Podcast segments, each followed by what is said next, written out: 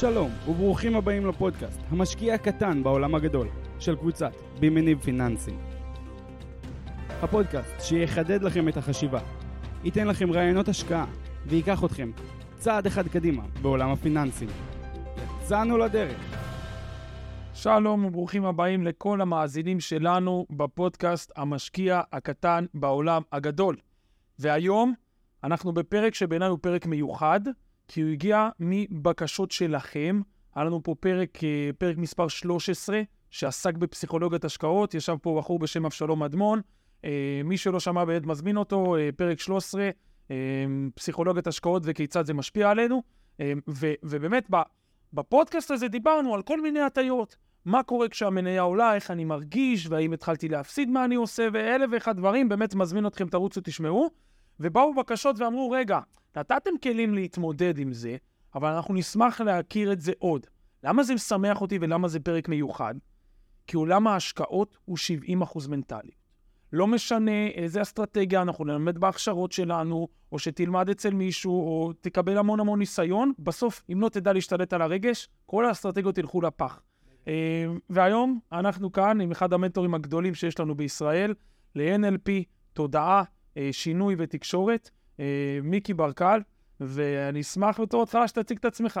למאזינים שלנו. אז שלום לכולם, אני מיקי ברקל, אני master trainer ב-NLP, מייסד מכללת NLP לשם שינוי, מנהל של חברת NLP לעסקים, ממציא של שיטה שאני קורא לה אייקידו תקשורתי, שזה עקרונות מעולם האייקידו, אומנות, ה, אה, אומנות אה, לחימה שמשתמשת באנרגיה של היריב כדי לנצח אותו, אז איך עושים את זה בתקשורת? עם שימושים רבים לעולם המכירות, הניהול, שירות לקוחות וכדומה. אה, כן, יש לי קליניקה פעילה, אני בתחום הזה למעלה מ-26 שנים, עם uh, אלפי תלמידים, בוגרים, מנטורים בישראל שעברו... אז באמת אני פשוט שמח לארח אותך, בגלל זה פודקאסט שהוא באמת, הוא מרגש אותי, כי א', פנו אלינו בנושא, ב', כל הצלחתי להביא את, את אחד המומחים ש, שיש לנו פה בישראל, וזה ממש משמח אותי. Uh, והדבר השישי שאני אשמח להגיד, רגע, רגע, רגע, בוא תעשה סדר. מה זה NLP? נתת פה מלא מילים מפוצצות. מה זה NLP, ואני מזהיר אותך מראש כי זה עולם רחב, אה, תנסה מה שנקרא, אה, זה לא פודקאסט על NLP, אבל תנסה באמת לחבר אותנו בכמה משפטים, מה זה התחום הזה. ואני חייב להגיד משהו, לא יודע אם אתם חווים את זה המשקיעים, אבל התחום הזה מתפוצץ בשנתיים האחרונות. על הדרך תקן אותי אם אתה טועה, או שתספר לנו מה קורה שם. לתקן אותך אם אני טועה. זה כבר כאילו- נחמד. כאילו, אז כן. כמה, כמה כמה אנשים מצטרפים לתחום הזה? זה מטורף, מה הולך שם? שתף אותנו. אז ככה, אז קודם כל, NLP זה ראשי תיבות של Neuro-Linguistic Programming, והרעיון בגדול זה איך אני משתמש בתקשורת שלי, אם זה שפת הגוף, אם זה האינטונציה, אם זה המילים שלי, הבעות הפנים שלי, על מנת להשפיע על מחשבות, רגשות והתנהגויות, ודרך זה איך לשנות את האוטומטים, את ההרגלים, את הדפוסים, ואיך לעשות את זה מהר יחסית. אז אנשים שואלים אותי, מה זאת אומרת מהר יחסית? אז לדוגמה, יש לי אצלי בפודקאסט ובהרצאות, אני הרבה פעמים מראה דוגמאות אה, של וידאו של אה, אישה שמפחדת מג'וקים. אני מראה לה תמונה של ג'וק, והיא כאילו בא לה למות. חצי שעה עבודה אחרי זה, היא מחזיקה ג'וק מת ביד. לא, אתה סתם עכשיו. אז יש וידאו, כנס אצלי לפייסבוק, לפיד, יש כאלה עם סרטונים על ג'וקים, יש כאלה עם סרטונים על טיסות. אני עובד עם אנשים עם חרדות. עם אה, אנשים עם אה, PTSD, ואחרי, ותהליכים יחסית קצרים, לא, זה יהיה שקר להגיד חרדה במפגש אחד, זה שקר, אבל אה, תהליכים יחסית קצרים, בין חמש לעשר מפגשים, אפשר להשתחרר מחרדות, אפשר להשתחרר מ... כי אתה בעצם עושה שינוי בתודעה ובדרך שבה הבן אדם מסתכל על הנושא. בדפוסים אוטומטיים, דפוסי חשיבה אוטומטיים, דפוסים אה, רגשיים, אני עושה בהם, עושים בהם שינוי. בגלל זה המטאפורה של התכנות. כי זה, כשאתה יודע איך ה... בוא נאמר, המטאפורה של התכנות באה ואומרת, כאילו, נניח המוח הוא מחשב, אז אני יודע איך התוכנה עובדת. אז אם אני יודע איך התוכנה עובדת, אני יכול לעשות שינויים בה. בגלל זה, ה-NLP, אחת ההגדרות שלו זה חקר המצוינות. אוקיי? Okay? לדעת איך אנשים מצוינים עושים את מה שהם עושים באוטומט. לבנות מזה איזשהו מודל, ואז ללמד אחרים את המודל הזה ולקצר להם את התהליכי למידה. מדהים.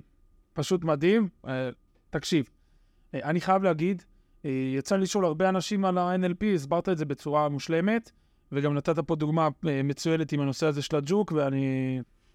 אנחנו כנראה נהיה בקשר גם אחרי הפודקאסט, לא, לא בשבילי, אבל עולות לי כמה בחורות בראש שצריכות את העזרה הזאת.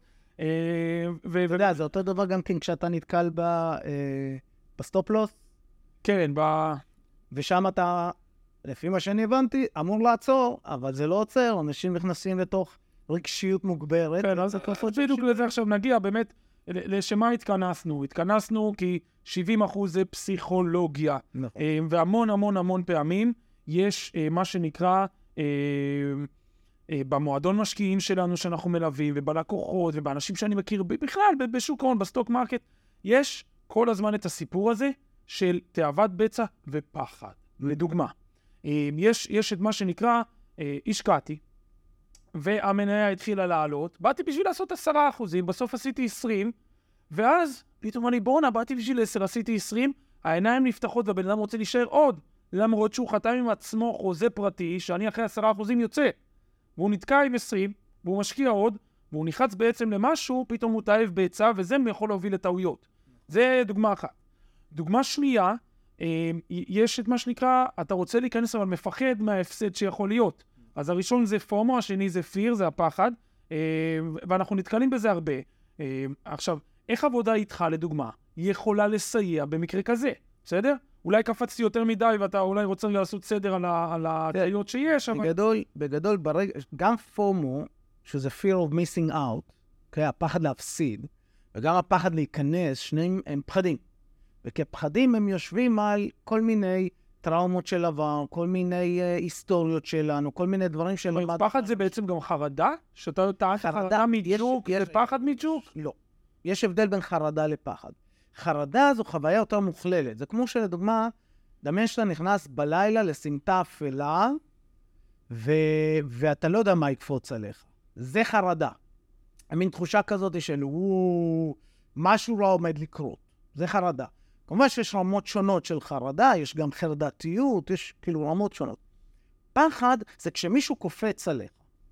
אז עכשיו יש איזשהו אירוע מאוד ספציפי. עכשיו, מה קורה לנו? נקודתי. בגדול, אני יושב איתך פה עכשיו, לדוגמה, בסדר? אז מה יש? מצלמה. הרבה אנשים יש להם פחד ממצלמה, פחד קהל, שזה משהו שאפשר להשתחרר ממנו בשניים, שלושה, רק חמישה מפגשים. חמישה מפגשים זה המון, אפשר להשתחרר ממנו. ו- ואנשים מסתכלים, אתה יודע, הם מסתכלים על המצלמה, אין פה שום דבר מפחיד, זה סתם מצלמה, סתם מיקרופון, אין פה שום דבר מפחיד. אז מה מפחיד אותם? ומה שמפחיד אותם זה הסרטים בראש, זה הקולנוע הפנימי. עכשיו, ברגע שאתה יודע, הקולנוע הפנימי, המחשבות שלנו, אני, אני מחלק את המחשבות שלנו לשני סוגים של מחשבות. קולנוע פנימי ודיאלוג פנימי. דיאלוג פנימי זה המחשבות המודעות, זה הפקה פקה, זה הדיבורים, זה כשאתה טוחן לעצמך את הראש, ואתה אומר לעצמך, כן, לא, אולי, רגע, שנייה, זה מפחיד, או, רגע, יש שם מאה אנשים עובדים, ומה אם יסתכלו עליי? כל הדיבורים והרעש הזה בתוך הראש, זה הדיאלוג הפנימי. הוא תמיד מודע, אני תמיד ער אליו.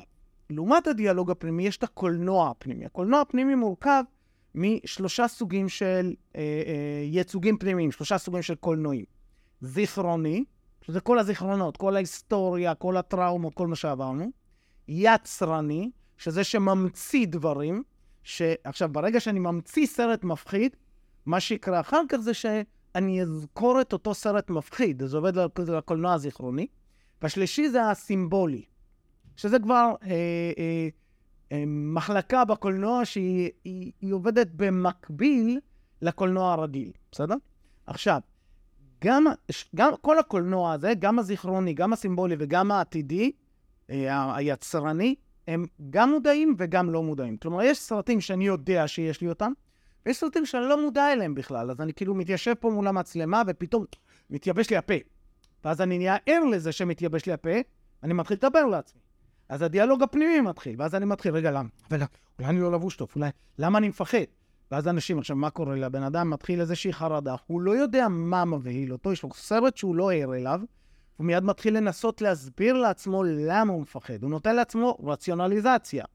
הרציונליזציה, הגדרה שלי, הסבר הגיוני מספיק שיעזבו אותי בשקט.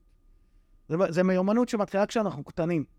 הילד מגיע הביתה, קשקש על הקיר, האבא שלו מגיע הביתה, מסתכל עליו, מסתכל על הקיר, הוא אומר לו, למה קשקשת על הקיר? עכשיו, מה הוא מצפה? שהילד בן השלוש יענה לו.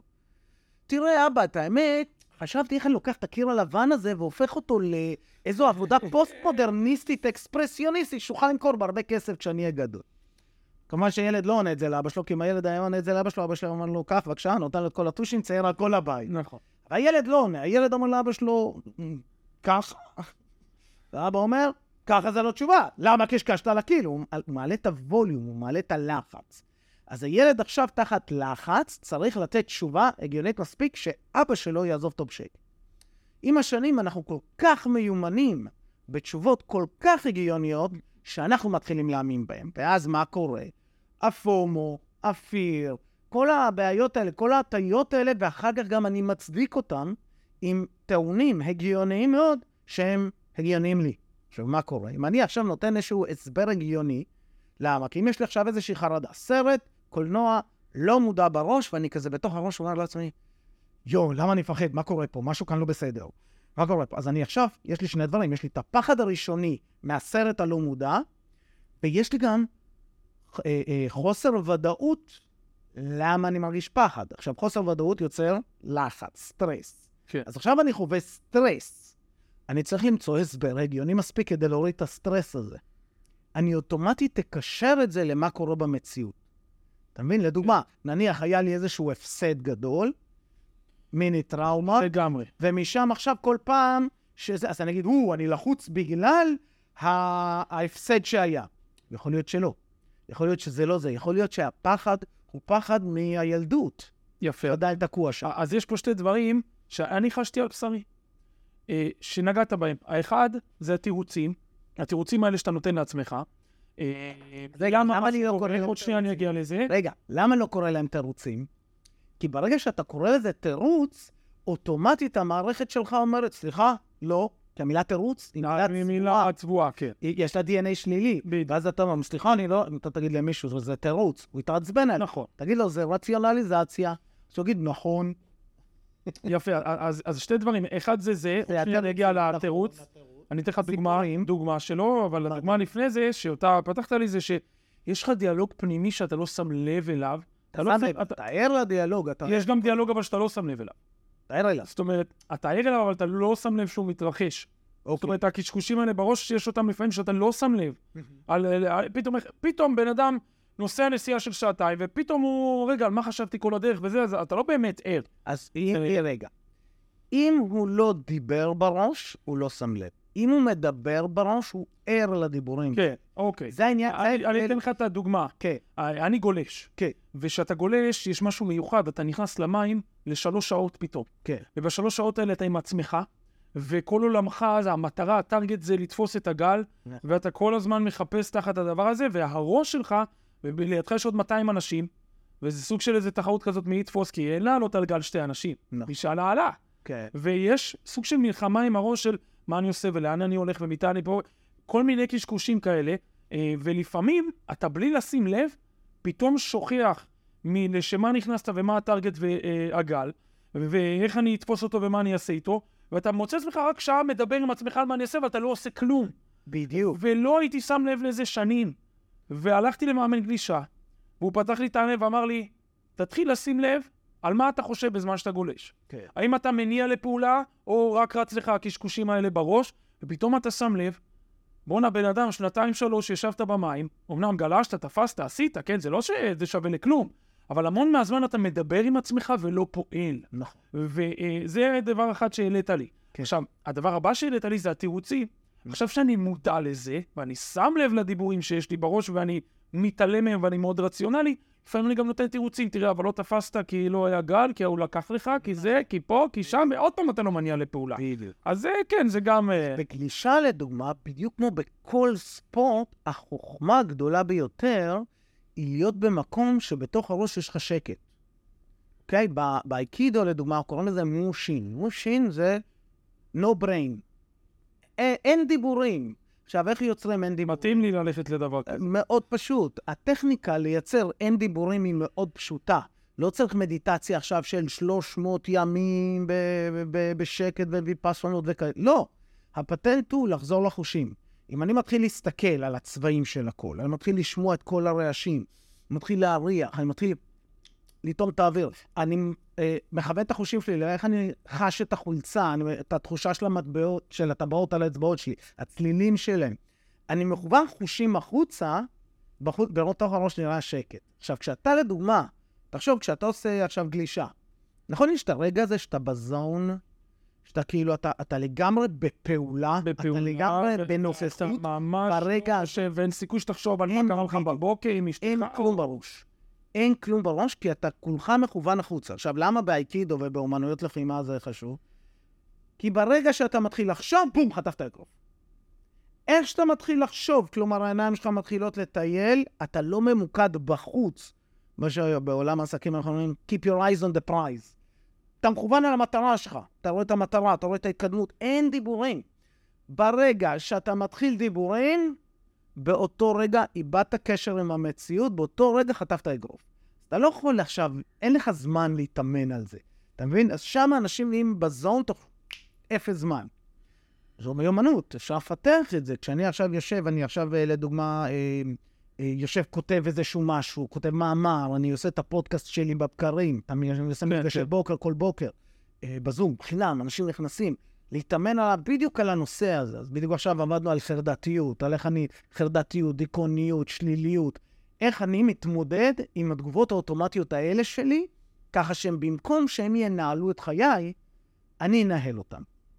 בדיוק, אה, נגיד שמעתי פודקאסט של אה, בחור מאוד מוצלח, בזמנו, אני זוכר את זה מלפני אולי חמש שנים, והוא אומר, "אה, הצלחתי להכניס את עצמי הרגל באופן תודעתי, שאני היום יכול לעשות בחמש שעות מה שבעבר הייתי עושה בעשר, כי הוא אומר, בחמש שעות האלה, אני כל דקה באמת בתוך הדבר. אם הייתי פעם כותב מאמרים ארבע שעות ביום, כי זו העבודה שלי ואני כותב מאמרים, אני יושב שעתיים היום ושעתיים ישן, הולך לישון שנץ.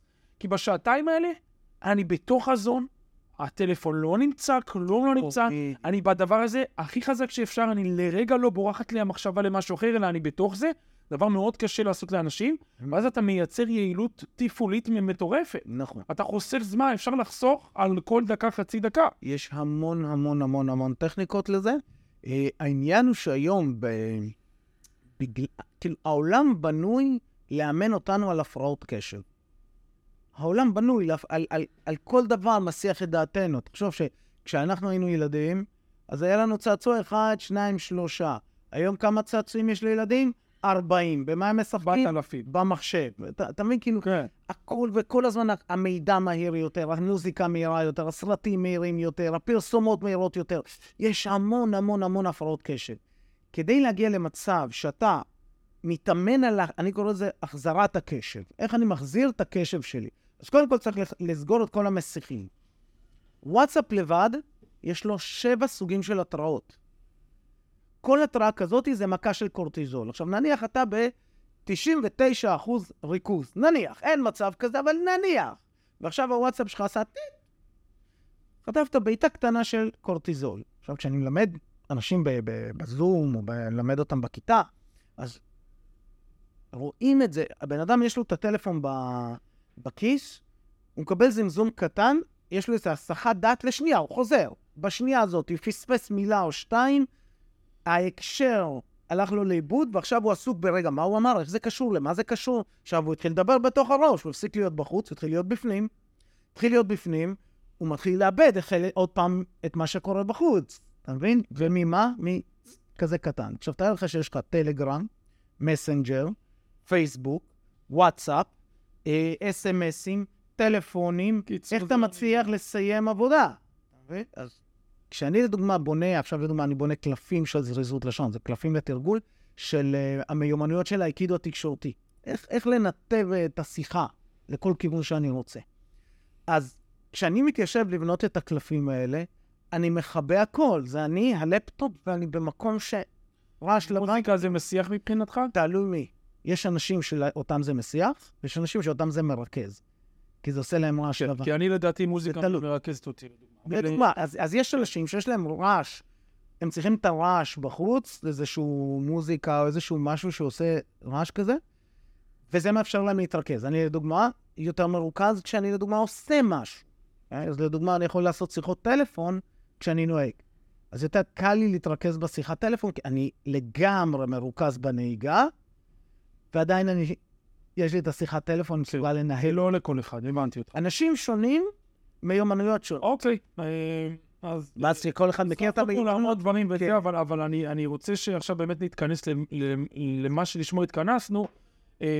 אה, יש לך לדוגמה אה, מה שנקרא הרצאה בנושא של מחזור החיים הפסיכולוגי של יזם פיננסי. נכון. ופה באמת יש לך רשימה של עשרה דברים שיכולים מאוד מאוד להקל עליי כמשקיע. הרי בשביל זה אני הבאתי אותך פודקאסט על הטיות ופסיכולוגיות, פסיכולוגיות עשינו בפרק 13. כן. אני רוצה תובנות. איך אני נמנע, איך אני משתפר, איך אני מונע מעצמי להפסיד כסף בעזרת כל מיני טיפים. אז אם uh, באמת משהו מההרצאה הזאת אפשר לקחת ברשותך, אני אשמח אז שתשתף אז אותנו. זה, אז בואו נדבר פה, יש פה שני אלמנטים. דבר אחד, יש את, ה, את השלבים הפסיכולוגיים והרגשיים בחייו של אה, אה, יזם פיננסי, מילקוט עד אה, בשלות או בגרות. הדבר השני, שבעיניי הוא קצת יותר מעניין לזמן הקצר שלנו, זה המיומנויות המנטליות שדרושות לך כיזם פיננסי.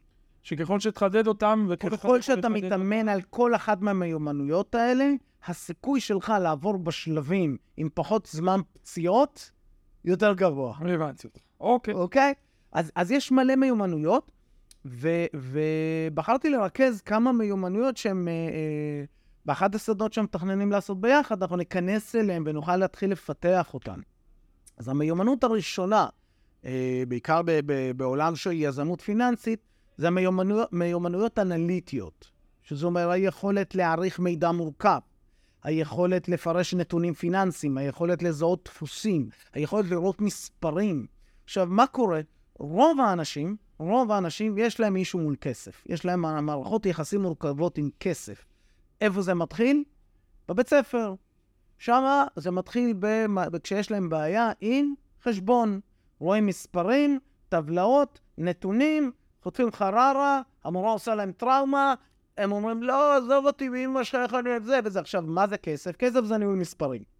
חד משמעית. אז עכשיו, ברגע שאתה מתחיל לדעת, כן, רגע, כסף זה מספרים, מס... לא, עזוב אותי מספרים, מיד נכנסים לחררות. המיומנות הראשונה היא לאהוב נתונים, אז להסתכל על נתונים ולהידלק מהם. לבוא ולהסתכל על טבלה ולהגיד, או, אני יכול לראות פה מגמות, אני יכול לראות פה אה, אה, תבניות, אני יכול לראות פה איך, איך הנתונים פועלים, סטטיסטיקה. סטטיסטיקות וכדומה, וה, והרעיון, קודם כל, זה הגיש, ה- הפן הרגשי מול זה. מעבר למיומנות עצמה לנתח, זה קודם כל הפן הרגשי, שאני מסתכל על זה ואני אומר, או, מגניב, טבלאות. עכשיו, אנשים אומרים, רגע, אבל אני נולדתי כזה, ואני אומר, לא, לא נולדים כזה. לא נולדים כזה, מפתחים את זה. אם כשהיינו קטנים, היו מדליקים אותנו, היו לנו מורים לחשבון, אה, שהיו עושים לנו כיף, ולא נותנים לנו שיעורי בית, ואז אנחנו מגיעים הביתה וקשה לנו, ואז כועסים עלינו שאנחנו בורחים מזה. אז יצרו לנו המון המון התנאים בשביל מבחן מאוד מלחיץ, וחייב לעבור אותו. ואסור להיחשב. ומה זה מבחן? מבחן, במקום שהוא יהיה מבחן לדרך, לאיך למדתי, למה עשיתי, לאיך להשתפר, או מבחן למורה, איך הוא לימד, כמה הוא גרם לי להיות סקרן וכדומה, המבחן הפך להיות מבחן למי שאני. בדיוק. ואז כתוב. עכשיו, כולם אומרים לך, לא נכון, המבחן זה לראות איך למדת, הם אומרים את זה. אבל כשכתוב על, הפ... על המבחן, מיקי נכשל, זה מיקי נכשל. זה לא המורה נכשל, זה לא דרך הלימוד נכשלה, זה, זה מיקי נכשל. עכשיו, זה, זה כתוב על הדף, זה מה שאתה רואה, יש את השם, נכון? מה שאתה רואה זה מה שאבא שלך. רואה, זה מה שכולם רואים. אז כולם מגיבים לזה, וכשכולם מגיבים לזה, אז אתה מתחיל לפתח כאבים, פחדים, כי זה למי שאני, זה על הזהות שלי יושב, ולא על הדרך. אז אחד הדברים, לדוגמה, ש, שאתה יכול ללמוד, זה ההפרדה הזאת בין מה שאני עושה ומי שאני. אלה שני דברים שונים. ומי שמצליח לעשות את ההפרדה הזאת, פתאום הרבה יותר קל לו, כי יכול להיות שאני בדרך טעיתי, אבל זה לא אומר כלום על מי שאני. בדיוק. אתה מבין? וזה זהויות. אז זה שני דברים שונים, כאשר אם מבחן התוצאה הופך להיות למבחן למי שאני כבן אדם, זה מאוד מפחיד. אם מבחן התוצאה זה מבחן לדרך שעברתי, זה אה, אה, אה, אה, מה עשיתי, כמה עשיתי, איפה אני יכול להשתפר, פתאום המשחק הוא אחר. עכשיו אנחנו ניכנס רגע לעולם המטאפורי. איך מתייחסים לשוק ההון. יש אנשים שמתייחסים לשוק ההון כמו אל ג'ונגל, יש כאלה שמתייחסים לזה כמו אל מלחמה, יש אנשים שמסתכלים על זה כמו על משחק. אז עכשיו, עם המטאפורה שלי, זה נקרא מטאפורת ההפעלה, אם אני בא ומסתכל על, אה, על העולם ההון, העולם הפיננסי לדוגמה, כמשחק, אז הטבלאות זה רק a way to keep score. זה כאילו, אם אני מסתכל על זה כעל ג'ונגל, אז אני עלול להתערף. אם אני מסתכל על זה כעל אה, אה, רולטה, אז אני עלול כאילו להפסיד את כל המכנסיים שלי. אז אני... אז המטאפורה... הגישה שלך, המת... הגישה מגיעה בעצם למציאות אחר כך. הגישה מופעלת על ידי המטאפורה. הדימוי זה נקרא מטאפורת ההפעלה. כן, אז בעיניי אפשר לקרוא לזה משחק, אבל זה לא משחק של עסקים, אני אקרא לזה ככה. אם אתה תדע באמת אה, אה, איזה כל עסק, מה הנקודות הטובות והחלשות שלו, אתה תרצה את השחקן הזה, לדוגמה. אה, תתייחס לזה כמו כן. למונופול. אם אתה מתייחס לזה כמו מונופול, אז תמיד אפשר, יאללה, בוא מההתחלה, או יאללה, בוא נשנה. שוב, ההתייחסות נובעת מתוך הדברים שלמדנו. עכשיו, אחד הבסיסים זה המיומנות האנליטית. היכולת לראות מספרים, ליהנות מהם, לזהות מגמות, לזהות תבניות, לזהות מהם. ליהנות מהם. כן, אני, יש לי הרצאה, אני נכנס לאתר ספציפי שנקרא פינוויז, מי שהתלמיד שלי בטוח מכיר אותו, וכל מי שמשקיע לפחות מספר חודשים, אני מאמין שמכיר אותו. וזה אתר שברגע שאתה נכנס אליו, בדף בית, אה, זה כאילו הדבר הכי מפחיד בעולם בעיני בן אדם שמפחד ממספרים. זה פשוט מיליוני מספרים, נקודות, קווים, כאילו אתה לא מצליח להתחבר. אז, אז אחד הדברים שאני למדתי מהניסיון, אני פותח את האתר הזה, ואני אומר אה, בפירוש, חבר'ה, זה אחד האתרים שאתם נכנסים אליו מאוד מאוד נבהלים. אם תשימו לב, הכל מאוד פשוט. אני פתאום מאוד מרגיע. ואז אני אומר, תראו, אם אני אחפש מניה, יש טבלה מסודרת. רק צריך לדעת מה כל ריבוע בטבלה אומר. נכון. זה הכל. אז מה שאתה עושה עכשיו, בעצם התהליך שאתה עושה, זה להרגיע את הפחד דרך לימוד. בדיוק. עכשיו, רגע, יש פה שתי רמות. כשאני פותח אותו, אני רואה את העיניים של שליש מהכיתה. ברור. בואנה, השיעור הזה יסתיים שעה באיחור. יש, יש לך שני דברים. יש לך את הדרך הארוכה, שזה להוריד, להוריד רמות לחץ דרך לימוד, תרגול. אה, זה הדרך הארוכה, היא עובדת. אני אכנס, אני אשב איתך 20 שעות, 30 שעות, אני אבין את האתר לפרטים שלו, לא יהיה לי לחץ. מצד שני, יש את הדרך הקצרה יותר. לחץ זה רגש, וכרגש הוא יושב על אירוע קדום שלמדנו להרגיש כך. חרדה, פחד. משחררים את זה, משחררים את זה, זה נקרא ב, ב, בשיטה שאני עובד שנקראת uh, IEMT, Integral Eye Movement Therapy, שזה עבודה עם uh, תנועות עיניים, פרוטוקולי תשאול מדויקים והגעה לשורש העניין מאוד מהר. משחררים את הלחץ. עכשיו, אותו בן אדם, קח שני אנשים, אחד עם לחץ, אחד עם התלהבות, מי ילמד יותר מהר ממך? זה שעם התלהבות, ודאי. אז מה שקורה זה שללמד אנשים שהם לחוצים כדי להרגיע את הלחץ, זה עובד. זה עובד, וזה מדהים. וזו הדרך הארוכה. שחררת את הלחץ קודם, ודאי. הבן אדם מגיע ואומר, או, תביא מספרים, תביא, יאללה, יאללה, בוא נראה. הוא רואה את כל הנתונים, עכשיו עולה לחץ של חוסר ידע, חוסר ודאות, אבל בגלל שהוא מתלהב ממספרים, יהיה לו הרבה יותר קל ללמוד. ללמוד, ואז זה מקצר את דרך הלמידה, כדוגמה. לגמרי. אז זה יושב לדוגמה על המיומנויות האנליטיות. המיומנות השנייה, שחשוב מאוד לפתח אותה, מיומנות מנטלית, זה סובלנות לסיכון. מה זו הסובלנות לסיכון? אנשים שונים, יש להם אה, יכולת שונה, או תיאבון, זה נקרא תיאבון סיכון שונה. תיאבון סיכון זה העדפה של אדם שגורם ללקיחת סיכון על רצף. מפחד מסיכון ועד אהבת סיכון. עכשיו, ברצף הזה, ברצף הזה, אם אתה יודע איפה אתה יושב, אתה יודע איך לבנות לעצמך את התיק. אם אתה לא יודע איפה אתה יושב... זו הטעות הכי גדולה. אם אתה לא יודע איפה אתה יושב, פה אתה נכנס לבעיה. כי אז אתה, אתה רס... אז בן אדם חייב להבין עם עצמו, עוד שניה אתה בטח תרחיב, אבל בן אדם חייב להבין עם עצמו איפה הוא יושב על הרצף. תראה, אה, אני אה, מקבל בשבוע לפחות אה, חמש לקוחות למה שנקרא ליווי השקעות, אחד על אחד. מגיעים אליי חבר'ה שאתה רואה שהם לחוצים מהפגישה, זה לחץ ביחד עם התרגשות, והעיניים זזות והוא לא באמת איתי, ומה שנקרא, אני מזהה את זה, אני מזהה את הלחץ ואני מתאים את עצמי. לא, אותו לא, כן, מפגש אחד, תאמין לי, הוא חוזר אליך חיוב. והוא מגיע אליי, והוא רוצה להשקיע, הוא הבין את היתרונות ואת הזה, הוא עדיין לחוץ, אה, ואני מזהה את זה, וזה התפקיד שלי, ואז אני יודע להתאים באמת את התיק השקעות אליו, ומה שנקרא, אה, הוא גם אומר לי, תראה, אני, אה, מה שנקרא, אה, ש- שאני אומר לו, אתה רוצה שניקח אה, סיכון גבוה? זה, לא, לא, אני, אני ברגוע וזה, אני, זה, אתה, אתה מבין. את הבן אדם. אתה פסיכולוג. חד משמעית, אני פסיכולוג, אין פה שאלה. כן. לא לשם כך התכנסנו, זה מי שלא יודע, אז... אה, כן. אבל, אמ, ומגיעים אליי אנשים, היה לי השבוע שני חבר'ה כאלה. אה, אתה רוצה סיכון? מה זאת אומרת סיכון? בטח סיכון. יש שאלה שאנחנו שואלים, ככה אני מבין מי עומד מולי. אתה לפי התשובה מבין את רמת הסיכון שלו וכמה הוא מודע לעצמו גם תוך כדי שהוא עונה, אתה קולט?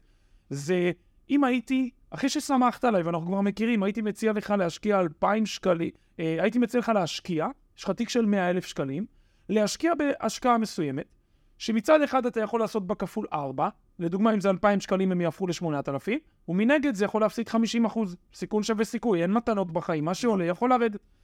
אה, ואתה מכיר אנשים שבביטחון מענה עולים לך את כל המאה אלף. ואז אתה אומר לו, אתה מכניס אותו לרציונליות. אז אתה מבחינתך, ואני אומר להם, בשבוע זה יקרה, או פי ארבע או חלקי שתיים. אתה מבחינתך להפסיד 50 אלף שקל בשבוע, אין בעיה. ופתאום הוא, רגע, רגע, רגע, לא חשבתי על זה ככה.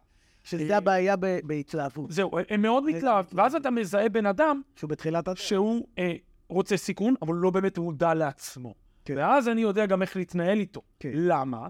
כי כשהוא מתלהב, והמאה אלף יהפכו ל-400, הוא יחבק אותי, ואני היועץ הטוב ביותר בעולם, אבל ששבוע אחרי שהתחלנו, הוא ימצא את עצמו במינוס 50 אלף שקלים, כי זה מה שהוא אמר, וזה מה שהוא רוצה, ובביטחון מלא, אתה אשם. והוא, והוא רוכב על מכוניות מרוץ בסוף השבוע. מי יהיה אשם, ואת מי יקללו, ולמי יגידו חודש הבא אל תחייב אותי? ודאי שאותי. נכון? אה, אז כן, תמשיך. הייתי חייב, זה אבל בדיוק תמשיך. הקטע. ב- בסובלנות לסיכון, לדוגמה, יש את הספר המדהים שנקרא אבא עשיר ואבא עני. אתה מכיר? זה הראשון אני שקבע. אומר, זה כל הסדרה, מי שרוצה לעשות כסף, חובה עליו לקרוא את הסדרה הזאת. מי שלא עושה כסף ויש לו מינוס, כנראה קרא את הספר אבא עני, אבא תימני. כל אחד קורא את הספרים שיש לו לפי החיים שלו. עכשיו, בספר הזה, בסדרה הזאת, יש ספר שנקרא רבעי תזרים המזומנים. הוא נכון. מדבר שם, בעיניי זה הספר הכי גאוני שלו, והוא מדבר שם על, על סובלנות לסיכון שונה של אנשים שונים. זאת אומרת, לדוגמה, שכירים. שכירים, יש להם יכולת להחזיק סיכון או חוסר ביטחון בתקופה של שבוע. למה שבוע בארצות הברית? למה שבוע? כי זה הם מקבלים את המשכורת.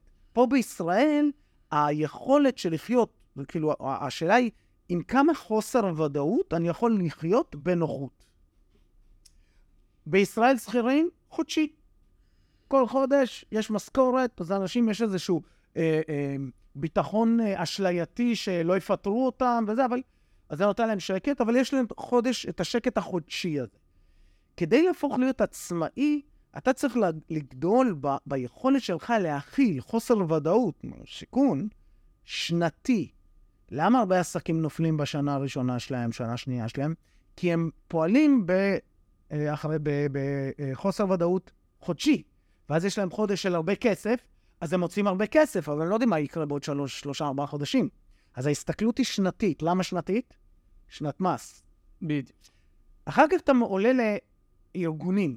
בעלי אם זה חמש שנים, זה חמש שנים בגלל תוכניות חומש, ואז נדל"ניסטים. משקיעים בנדל"ן, 15, עשור, עשור, 15, 15. ויש לך גם ממשלות שזה 50 שנה, תקן אותי אם אני טועה. ממשלות לרוב אה, עושות אה, כ- כיוונים ל-50 שנה או ל-30 שנה, אם אני לא טועה. זהו. עכשיו, אה, אז השאלה, זה, ממשלות אני לא יודע, אני לא מתעסק, אבל אני כן מתעסק עם אנשים שהם רוצים לגדול. כלומר, אם אני עכשיו חברות וארגונים במשק. רוצה לגדול, אה, נניח אני עכשיו שכיר, אני רוצה להיות מנכ"ל. מנכ"ל חייב, או בעלים של עסק, אני חייב להיות, להסתכל שנתית. אם אני, יש לי עסק, יש לי עסק שנת, שנה, שנתיים, עשר שנים, אני עכשיו רוצה להיות ארגון, אוקיי? אם אני לא אתכנן את עצמי חומש, אני אפול. אני עשיתי את זה, ונפלתי, עשיתי טעות. אוקיי? כי אני, המכללה קיימת 16 שנה, אמרתי, וואלה, בואו נהיה גדולים וזה. נתחיל לתפעל זכיינויות, פתחתי זכיינות בבאר שבע, לא הסתכלתי חומש. המשכתי להסתכל שנתית. וואלה, לא כזה עבד, אוקיי? כי הזכיין הגיש את עצמו לבד, אנחנו הרגשנו לבד, הוא היה עסק שנתי משלו, אני הייתי עסק שנתי משלו. צריך לה- להגדיל את התפיסה שלי, אה, במידה מסוימת להגדיל את המיכל שאני. זה תהליך, אתה מבין? אז הסובלנות לסיכון, פעם אחת זה לדעת מהו תיאבון הסיכון שלי, מודעות מצד אחד, התלהבות, וגם באיזה שלב, בשלבי ההתפתחות שלי. כי אם אני ינוקה, אם אני משקיע צעיר, אני מגיע ככה עיניים, מסתכל רק על, על הרווחים האפשריים, על הפוטנציאל, ומפספס את כל ההפסד. התפקיד שלך כיועץ זה. לכוון אותי לזה כמה שיותר. אז תקן אותי אם אני מבין נכון.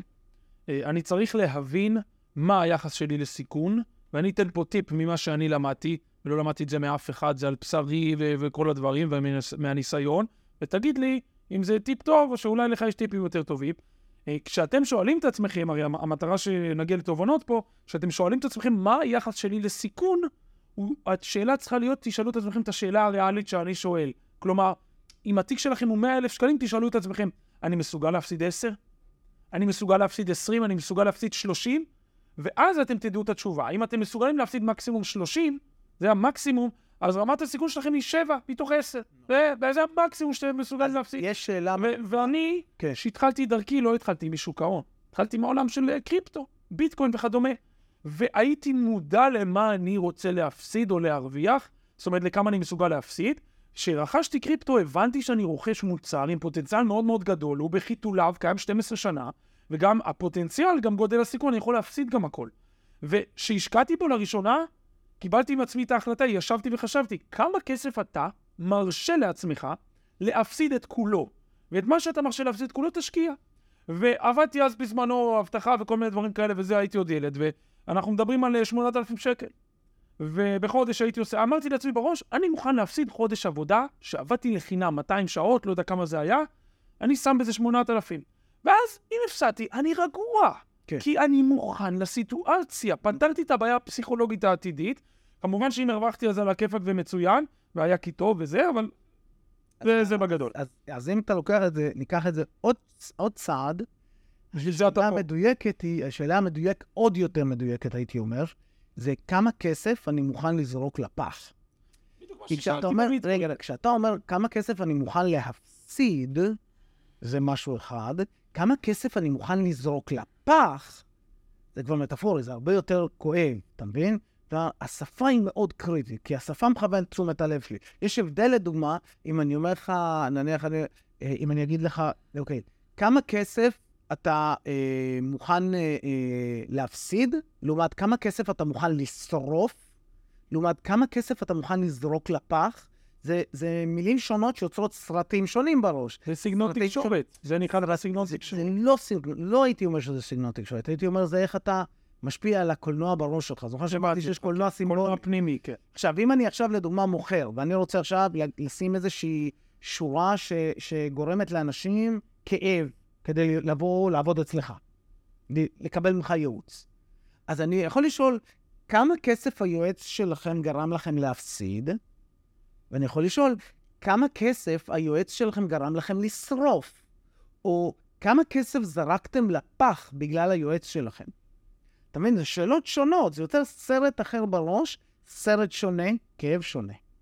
לגמרי. אז לכן, השאלה שלוקחת את זה בבדיקה עצמית, מה שעשית שזה מעולה, ועכשיו אני לוקח את זה עוד צעד ואומר, אוקיי, כמה כסף, אני, מוכ- אני עכשיו רוצה ללכת על השקעה מסוימת, כמה כסף אני מוכן לזרוק לפח בשביל הסיכוי לקבל את ההשקעה הזאת? ולדוגמה, בדוגמה שנתת, אז השאלה, האם אתה מוכן לזרוק לפח 50 אלף שקל בשבוע?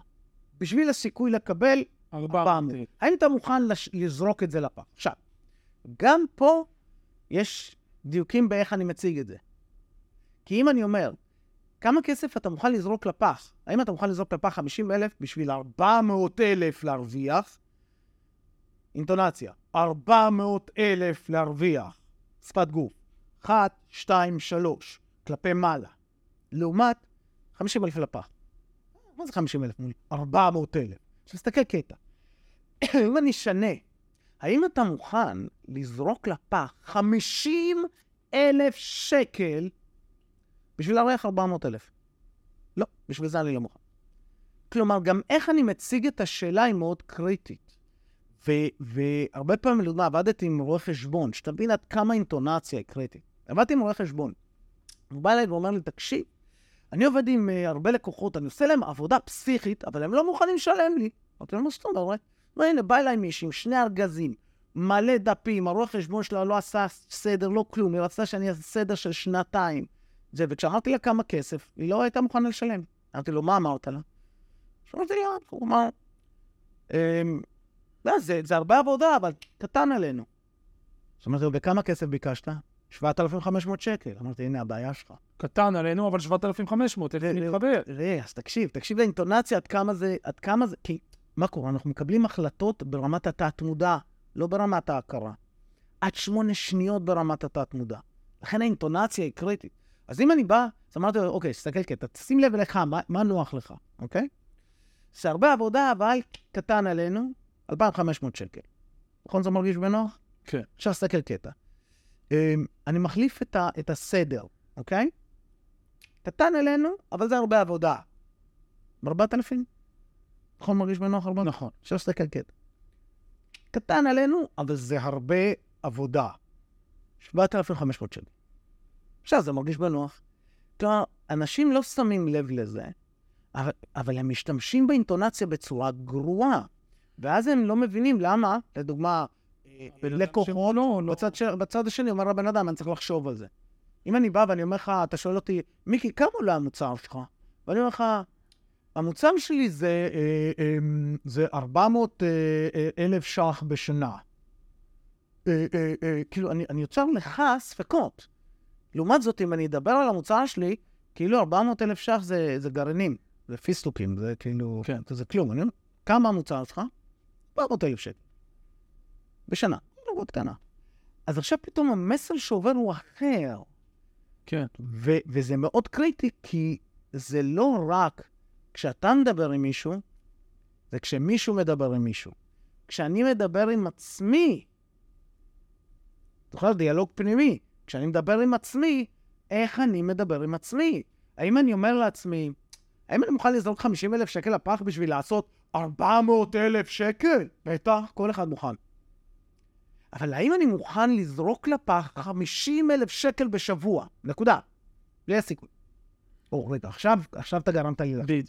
לכן, השפה מכוונת את התשומת לב, האינטונציה, בחירת המילים, כל אלה מכוונים את המחשבות שיוצרות לנו את הרגשות.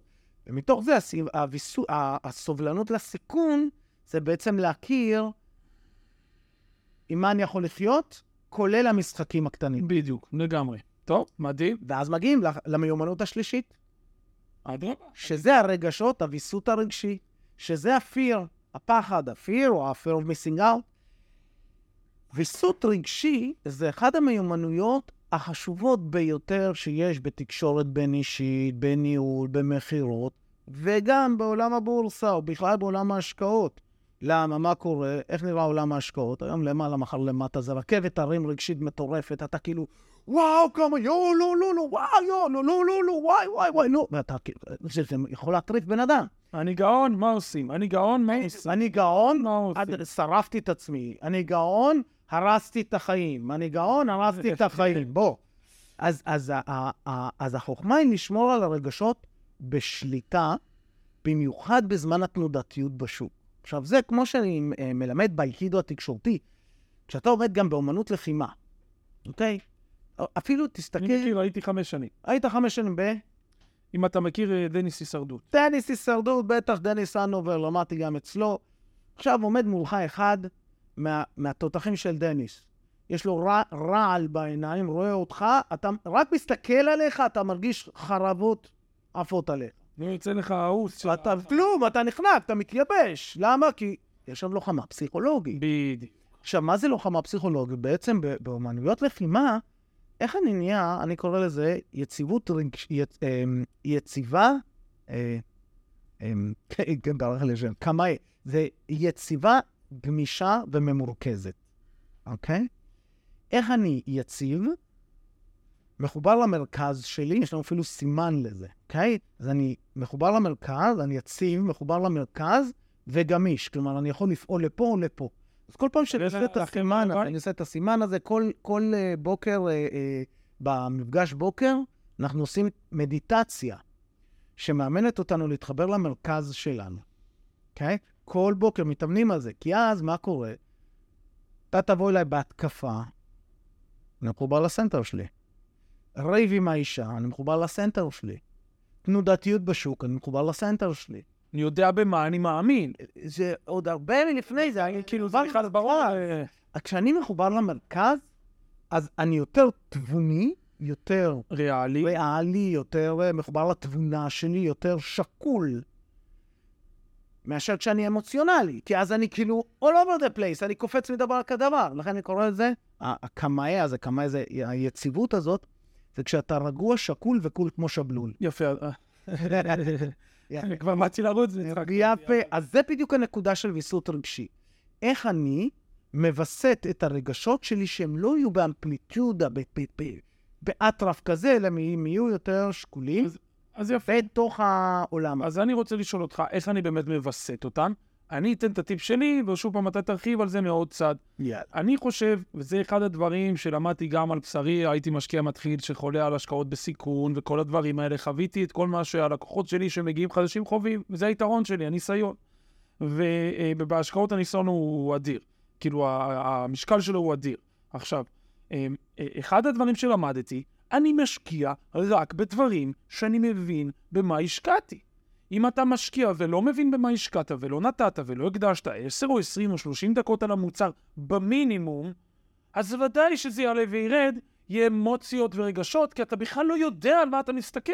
אז לדעתי הטיפ הראשון, לא להניח שקל במקום שאתם לא יודעים מהו.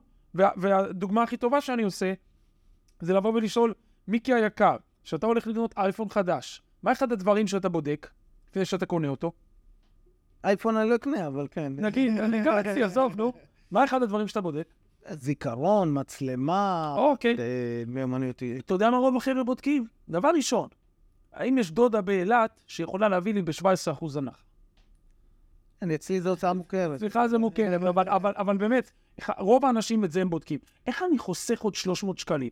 אבל כשאנחנו קונים מניות וביטקוין ודברים כאלה, פתאום אין תודעה, אין מחשבה, ואני נכנס, אני רץ על זה הכי חזק שאפשר, שם את העשירייה שלי, פה, פה חסכתי 300 שקל, פה אני שם את העשירייה. אתה יודע... אחרי שזה עולה ויורד, ואני לא יודע במה השקעתי, פה מתחיל הבעיה.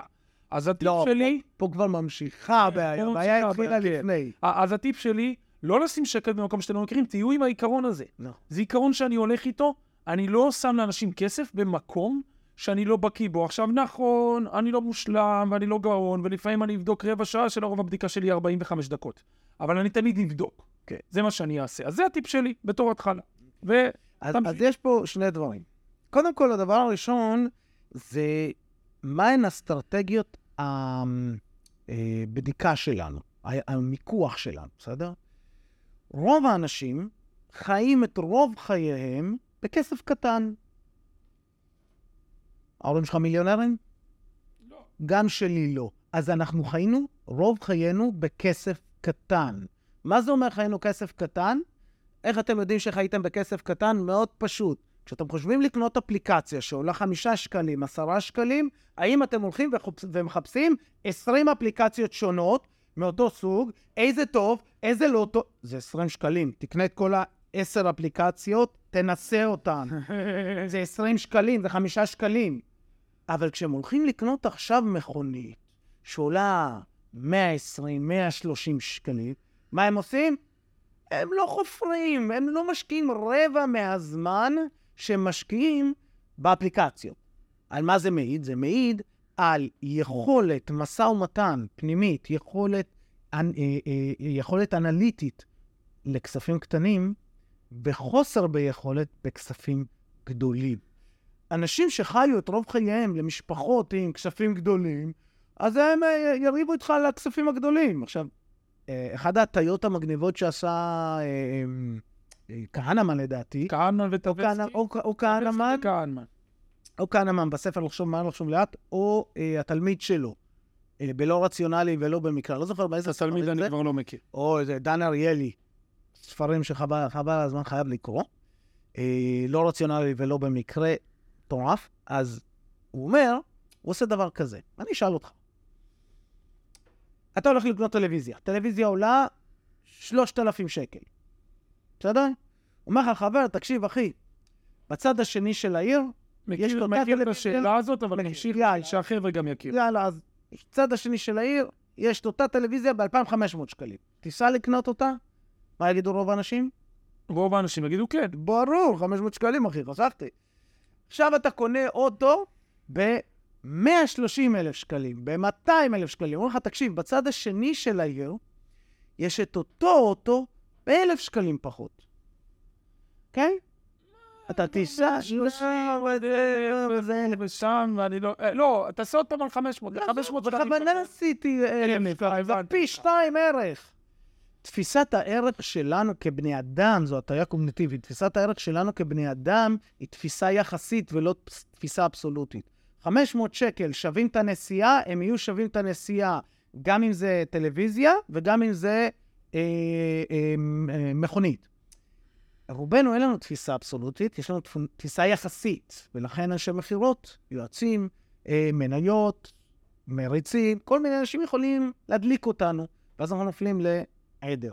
בדיוק. עכשיו, אם אנחנו חוזרים לנושא הזה של איך אני מתמודד עם, ה, עם העליות וזה, אז אחת זה ללמוד. אחד זה ללמוד, השני שלי עליו, אבל אולי אתה תגיד אותו אז תתחיל, ואז אם לא, אז אני אשלים אותך. אז השני הוא קודם כל אה, להכיר את ה-ups and downs שלי, באיך אני יוצר לעצמי מיומנויות של התמודדות עם חוסר ודאות, עם לחץ, אוקיי?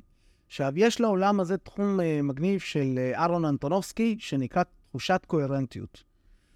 כשאנ... אה, אם, אה, אה, כשלקחו אה, שני תאומים זהים, שאחד נהיה חולה, הם גרו באותו בית, ואחד נהיה חולה. את מי חוקרים?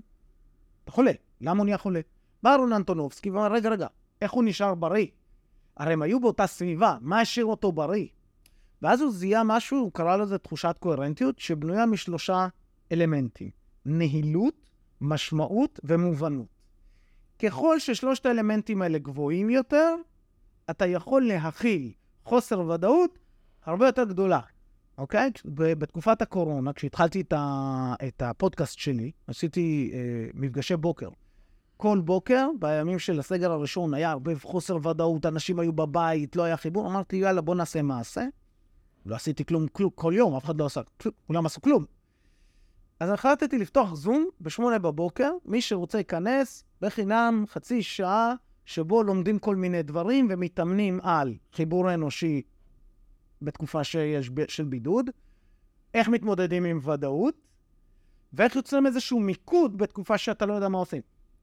ומזה אחר כך נוצר הפודקאסט שלי, אנחנו כבר שלוש שנים שאני משדר כל בוקר, ראשון, שני, רביעי, חמישי, שמונה בבוקר, פותח זום, מי שרוצה יכול להיכנס, אחר כך אני מעלה את זה ל- ליוטיוב, ספוטיפיי. ודווקא בשלישי, ביום החופשי שלך, יום. שלישי אני מתאמן אייקידו, אז, אה, אז הכל בסדר, אני מתאמן בשש בבוקר. אז אחד הדברים שהתאמנו שם זה על איך אני מייצר ודאות בתקופות של חוסר ודאות, וזה בדיוק שלושת האלמנטים האלה. הראשון זה נהילות. נהילות זה התחושה שאני יכול לנהל את זה. אני יכול לנהל את זה, נובע מזה שאני יודע מה המשאבים שעומדים לרשותי. אז אני יודע לדוגמה שיש לי אותך כיועץ, ויש לי את האתר הזה, ויש לי את הדבר הזה, ויש לי את אבא שלי, ויש לי אולי רשת ביטחון. ו... אז אני מייצר לי משאבים. כשיש לי משאבים, יש לי תחושה שאני יכול לנהל את זה, הלחץ יורד. הדבר השני, סליחה, מובנות, שזה מה שאתה אמרת. ללמוד, ללמוד, להכיר, לדעת, מה השלבים, מה שלב אחרי שלב, מה קורה אם, מה קורה אם עכשיו ירד לי 50 אלף, איך אני יכול להחזיר אותם, מה קורה אם עלה ל-200 אלף, איך אני אתמודד עם זה, כי אנשים מקבלים הרי סכומים מטורפים, כן.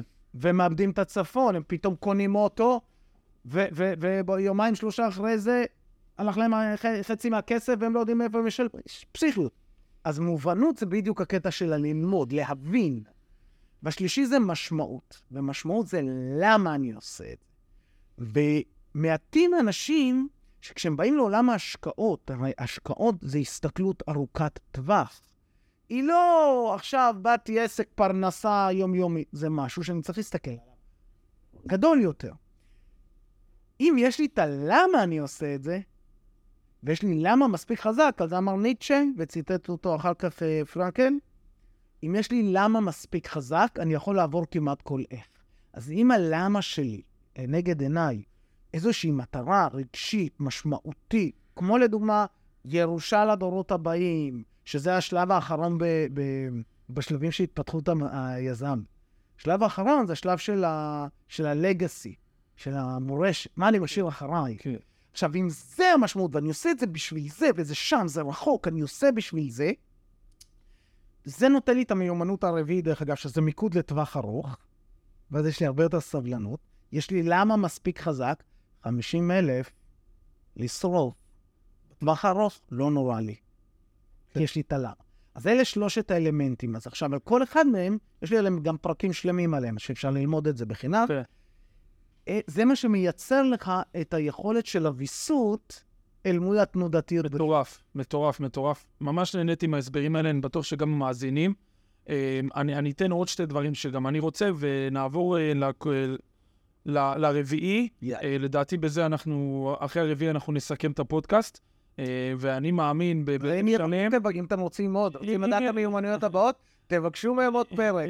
אני מאמין בלב שלם שלא לא מאוחר מהיום, אנחנו ניפגש ונמשיך עד למיומנות העשירית. אה, אבל אנחנו גם לא רוצים לאבד את הקשב וזה, אבל באמת נגיע לרביעי עוד שנייה, אני אגיד שתי דברים. אחד, יש את הלמה הזה, אז ראיתי סרטון מדהים, וכשאתם חושבים למה, אז זה יכול לתת...